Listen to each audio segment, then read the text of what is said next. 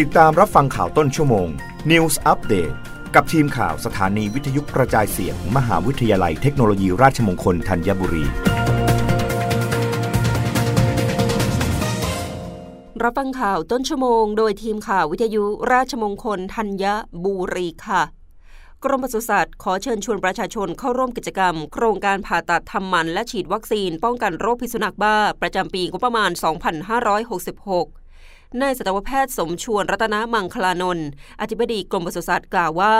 กรมปศุสัตว์กระทรวงเกษตรและสหกรณ์ได้จัดกิจกรรมพิธีเปิด โครงการผ่าตัดทำมันและฉีดวัคซีน ป้องกันโรคพิษสุนัขบ้า ปีงบประมาณ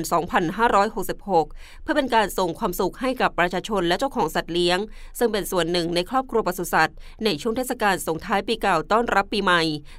2566 ตามนโยบายของกรมปศุสัตว์กระทรวงเกษตรและสหกรณ์โดยเป็นความร่วมมือทางภาครัฐและเอกชน เครือข่ายสถานพยาบาลสัตว์ มหาวิทยาลัย เครือข่ายวิชาชีพการสัตวศาสตร์องค์กรอิสระประชาชนและเจ้าของสัตว์เลี้ยง จัดกิจกรรมให้บริการผ่าตัดทำหมัน ฉีดวัคซีน ป้องกันโรคพิษสุนัขบ้าให้กับสัตว์เลี้ยง ประชาสัมพันธ์ให้ความรู้โรคพิษสุนัขบ้า และส่งเสริมให้ประชาชนเลี้ยงสัตว์อย่างถูกวิธี การจัดกิจกรรมในครั้งนี้จะมีการถ่ายทอดสด ผ่านระบบซูมและ Facebook ไปพร้อมกันทั้งประเทศ โดยส่วนกลางจัดที่ศูนย์ราชการกรมปศุสัตว์จังหวัดปทุมธานีส่วนภูมิภาค โดยสำนักงานปศุสัตว์เขต 2-9 และสำนักงานปศุสัตว์จังหวัด จัดกิจกรรมออกโดยปศุสัตว์เคลื่อนที่ ให้บริการผ่าตัดทำหมันไปพร้อมกันทุกจังหวัด โดยโครงการจะดำเนินการระหว่างวันที่ 1 ธันวาคม